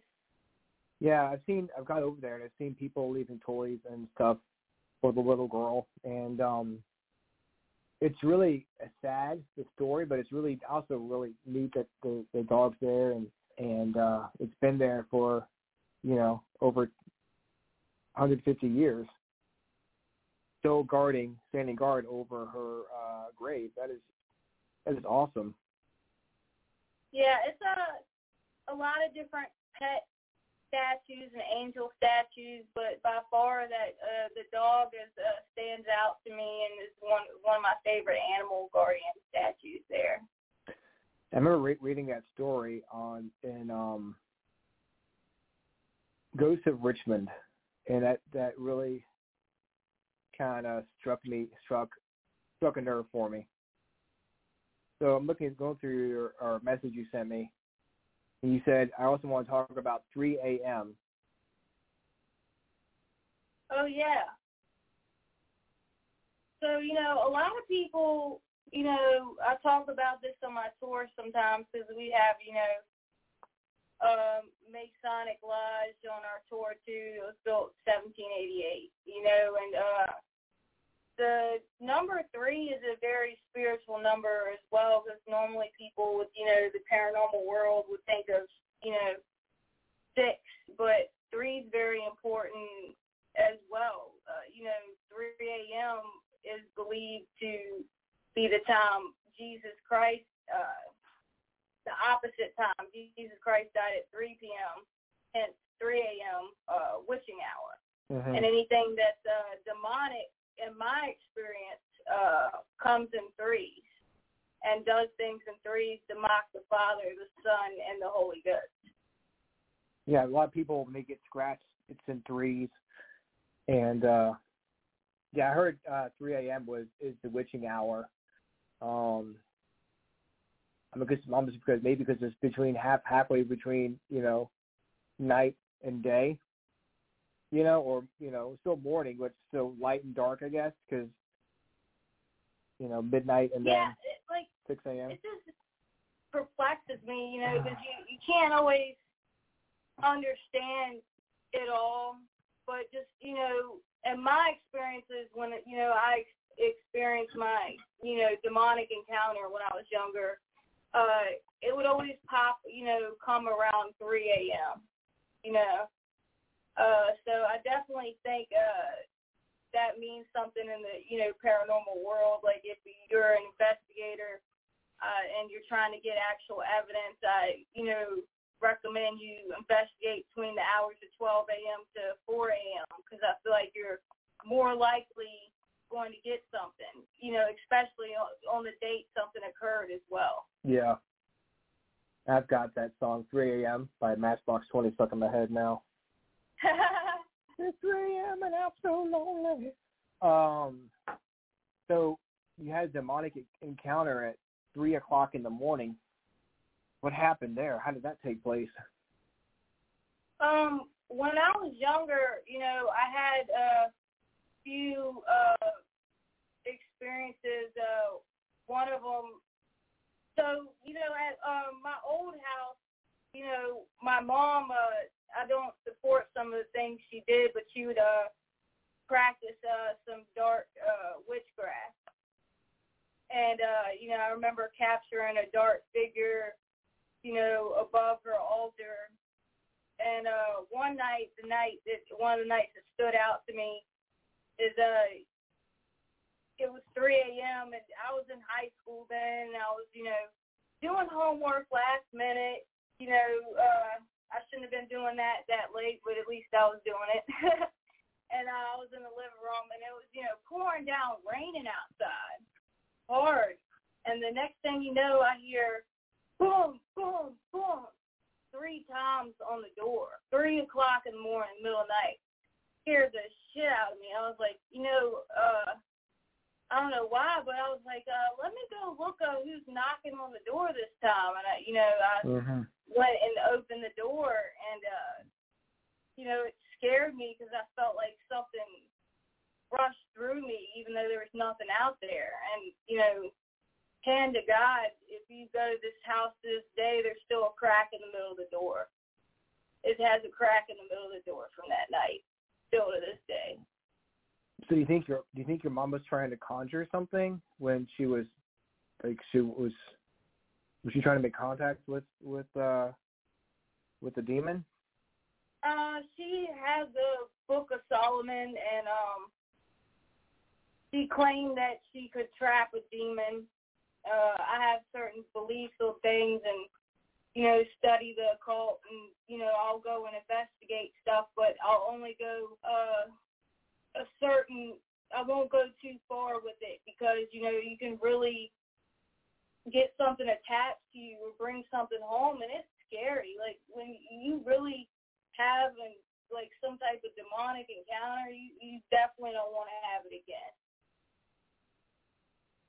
I was looking through some of the pictures I have, and I had I got came across um, the picture you sent me um, of Randy's window in the Brick Rancher you took. Remember that picture uh, Oh yeah. of that face looking at? Yeah, that was crazy. That that that looked demonic to me.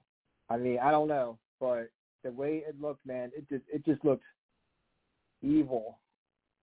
Oh yeah. So like, you know, one thing, you know, I would tell people is if you feel like something's there, take a picture because it might really uh be there. We got we have these instincts for a reason and you know, technology can sometimes pick up things that our naked eyes Mhm. cannot see. Trust your intuition. And what do you have to lose? Nothing. You're not losing Yeah. film. You're not losing barely any time to pick up your camera, take a picture.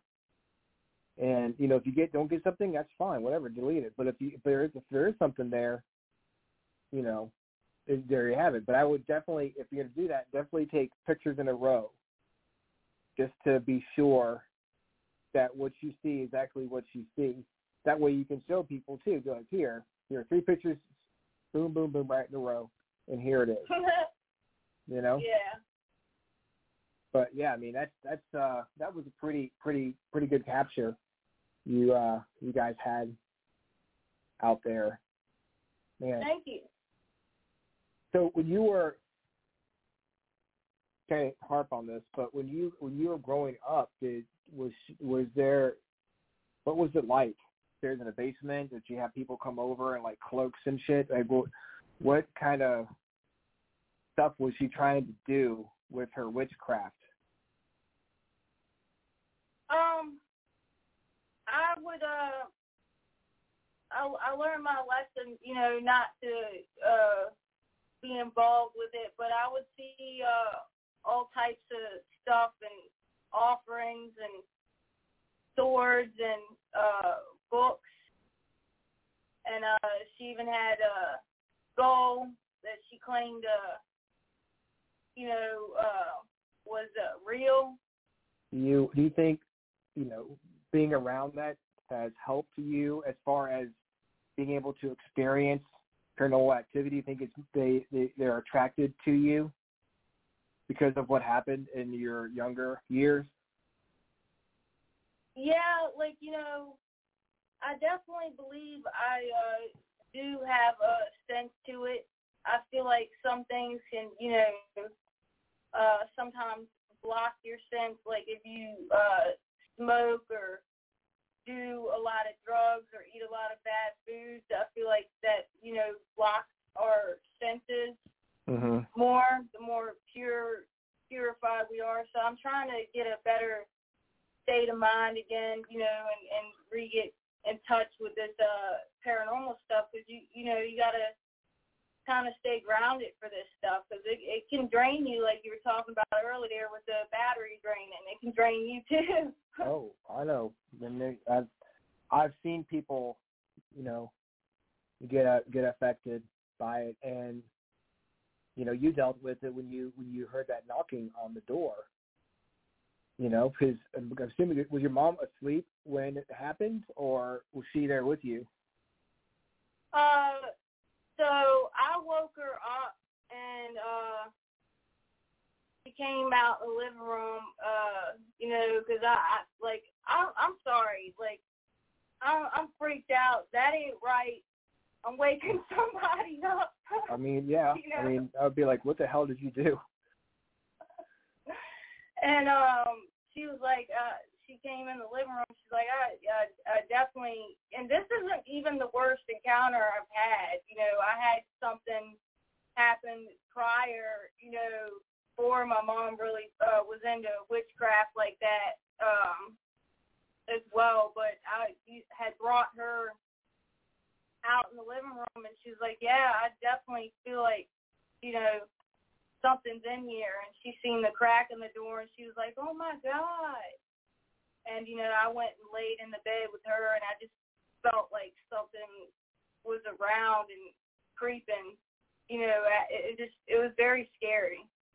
But was there um like other like occurrences that happened in the house, like small things that were that were weird that you know could be contributed to uh what she was doing?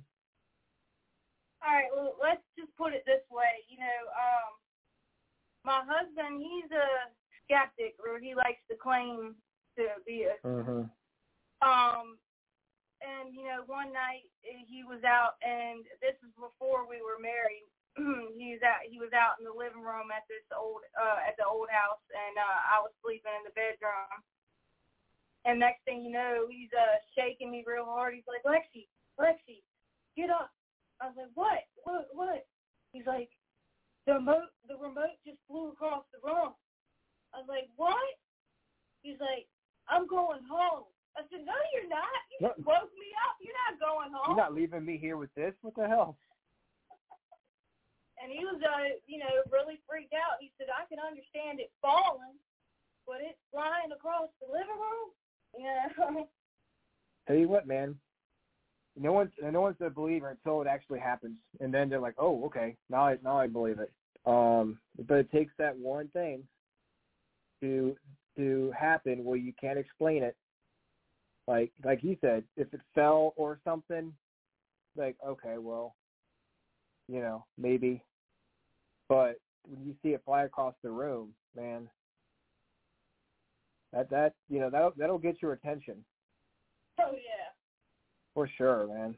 That is, man. I've never had anything like that happen to me. Although I, the other day, I was um in the living room, and RJ has um in the middle of it is this little silver tray, circular tray looking thing. You put the dough on, you spin it around, you put toppings on it.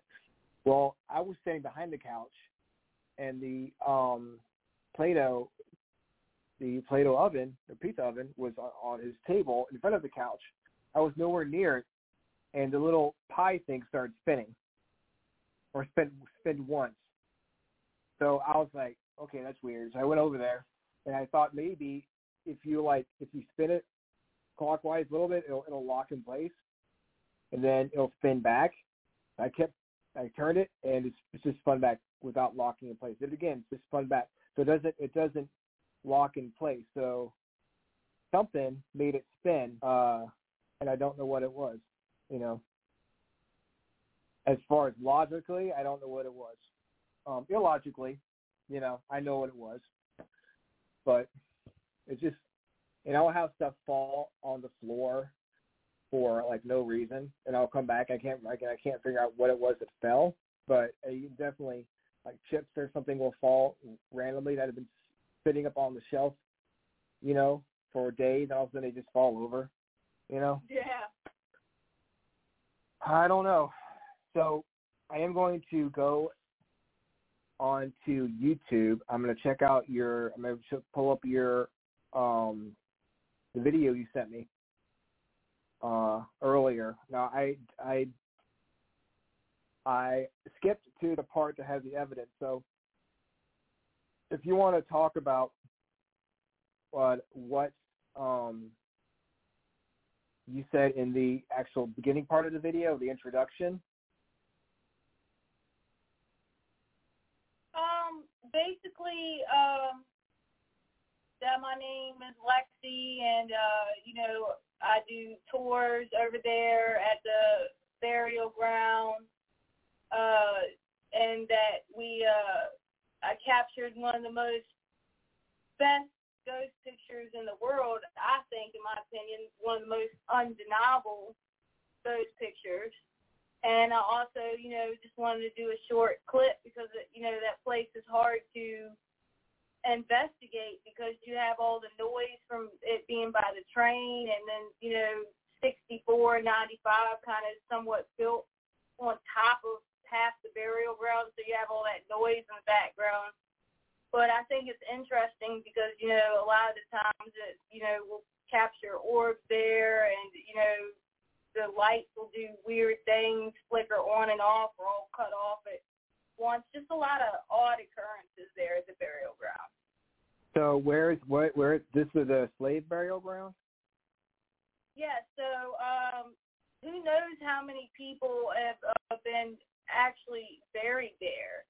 Uh, the site wasn't discovered until 1996, and it's even believed that the surrounding stones uh, that were used for the gallows were helped, uh, you know, used for the 6495 bridge. Mm. So, I, I, I mean, I know like places like St. John's Cemetery has got a lot of people buried in it, more than than the graves that you see. Buried bodies on top of bodies, and that's just people, you know, who they kept records for. I'm sure they they just they they treated the the slaves as if they were just like livestock, and didn't even bother to uh to take keep any records of um of when they passed away. Who knows how many people died It's out there? uh, just to give you like an estimate of how many people were buried there. Richmond uh, traded as many as 350,000 uh, men and women. Mm. and the site was uh, used uh, from the mid 1700s probably till the end of the Civil War, and also everybody in town was hung and executed there. So all that negative energy there, uh, definitely uh, some activity there, and, and gives off very eerie vibes. All right, so I'm going to play the video here. It's starting at 4:09. I'm just going to let it play through, okay? Okay.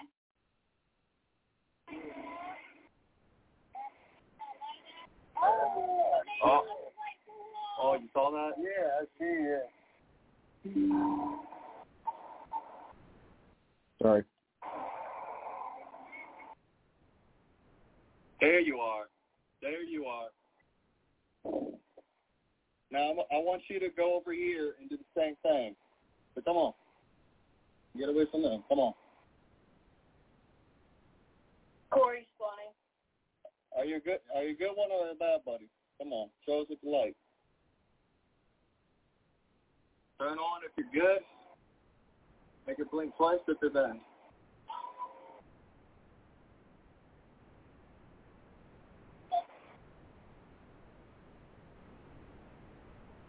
Okay, that's good to know, man.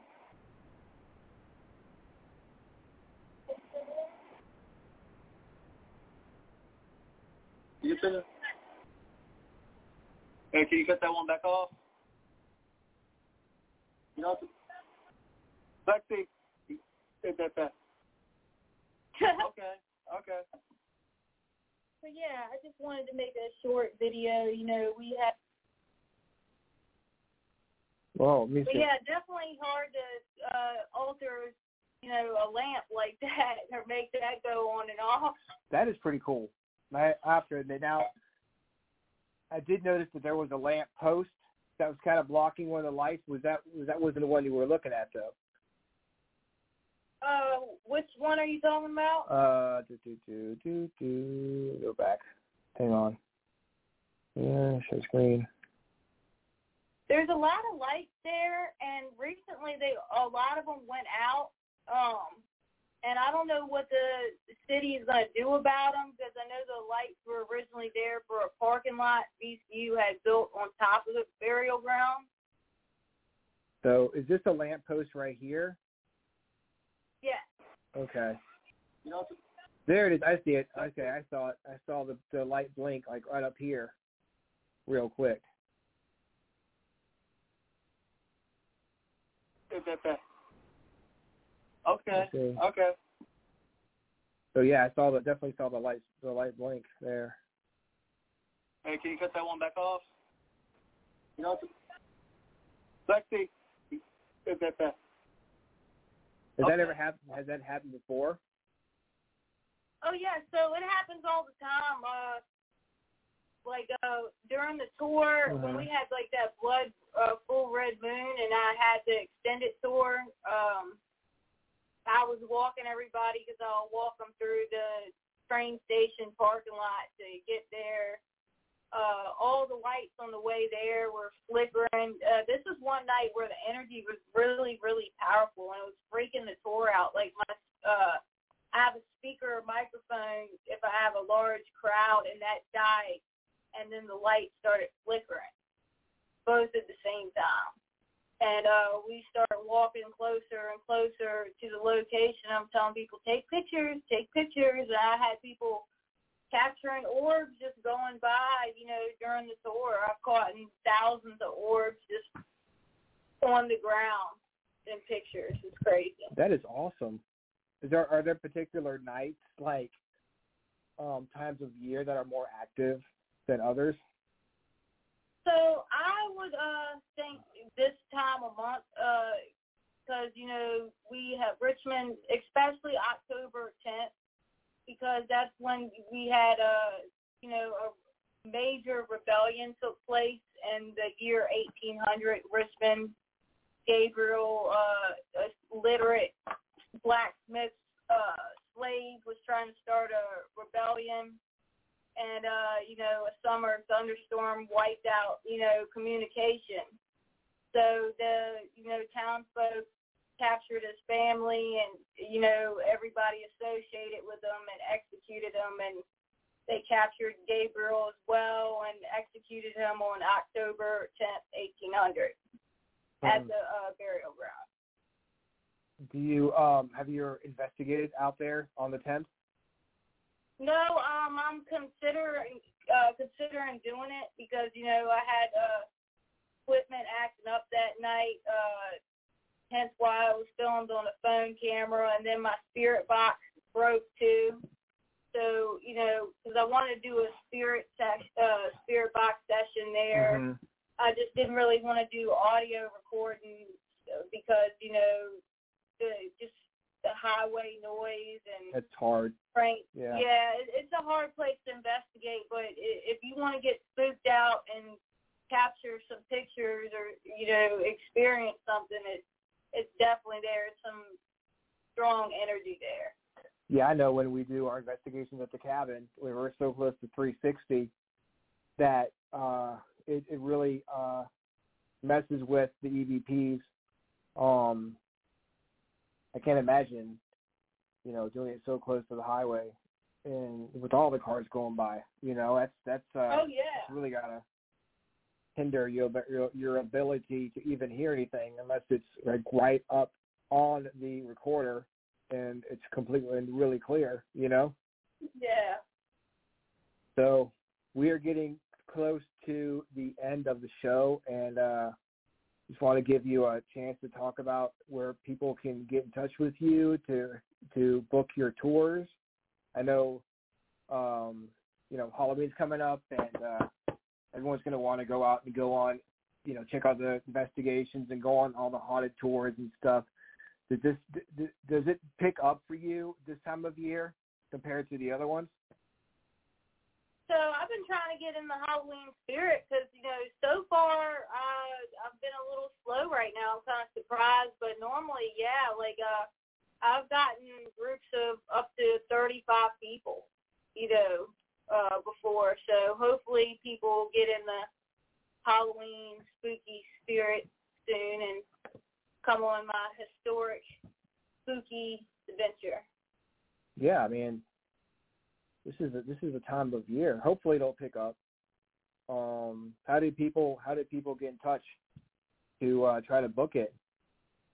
Um, so you can uh, just look up a paranormal visionary on uh, Facebook or Instagram and uh, message me there, or you can go uh, to U.S. Ghost Adventures and uh, book some tours in Richmond uh, too. Me to personally tour you, I would go ahead and uh, you know message me because I, I give the best tours. Well, of course you do. I mean, I I do you um, do you have any do you have any investigations coming up as far as like uh, with the team and everything? So um, I'm thinking about investigating the Poe Museum. Hopefully they'll let me. They're uh, I'm emailing them, and uh, they said they have to get the advertisement to uh, person to email me back. So they Mhm. didn't say no.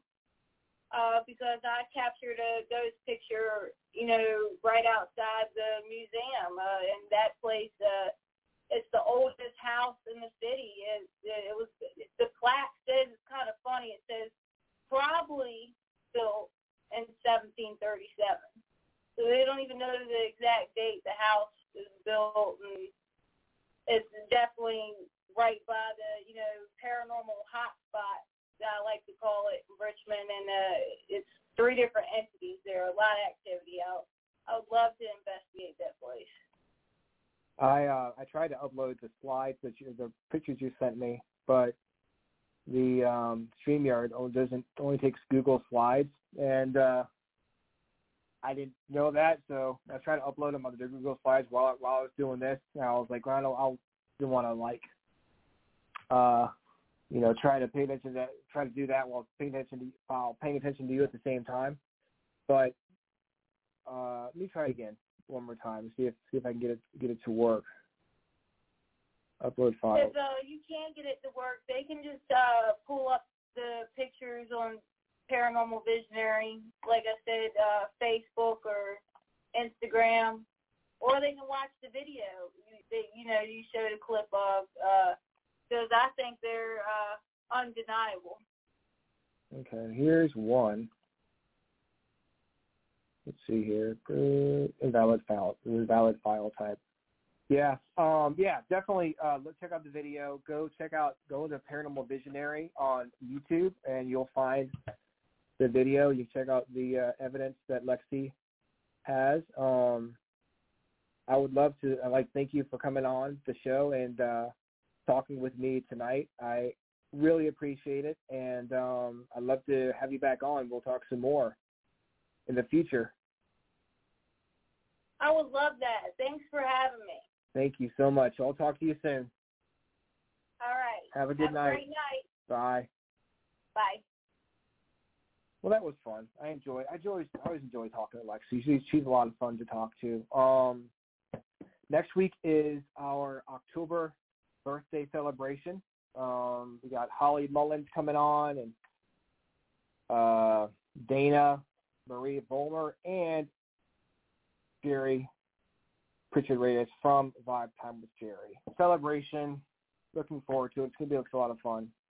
No no real direction to conversation, but it'll be it'll be a interesting conversation.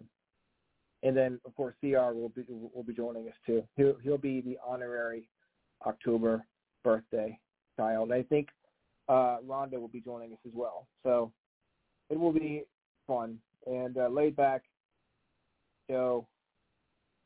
Um, yeah. So I don't even don't even really know how to describe it because usually this ends up. I was talking about a whole bunch of different shit. Um, we'll talk about spiritual stuff, of course, with Holly. There'll be you know, spiritual stuff, and we'll talk about meditation and how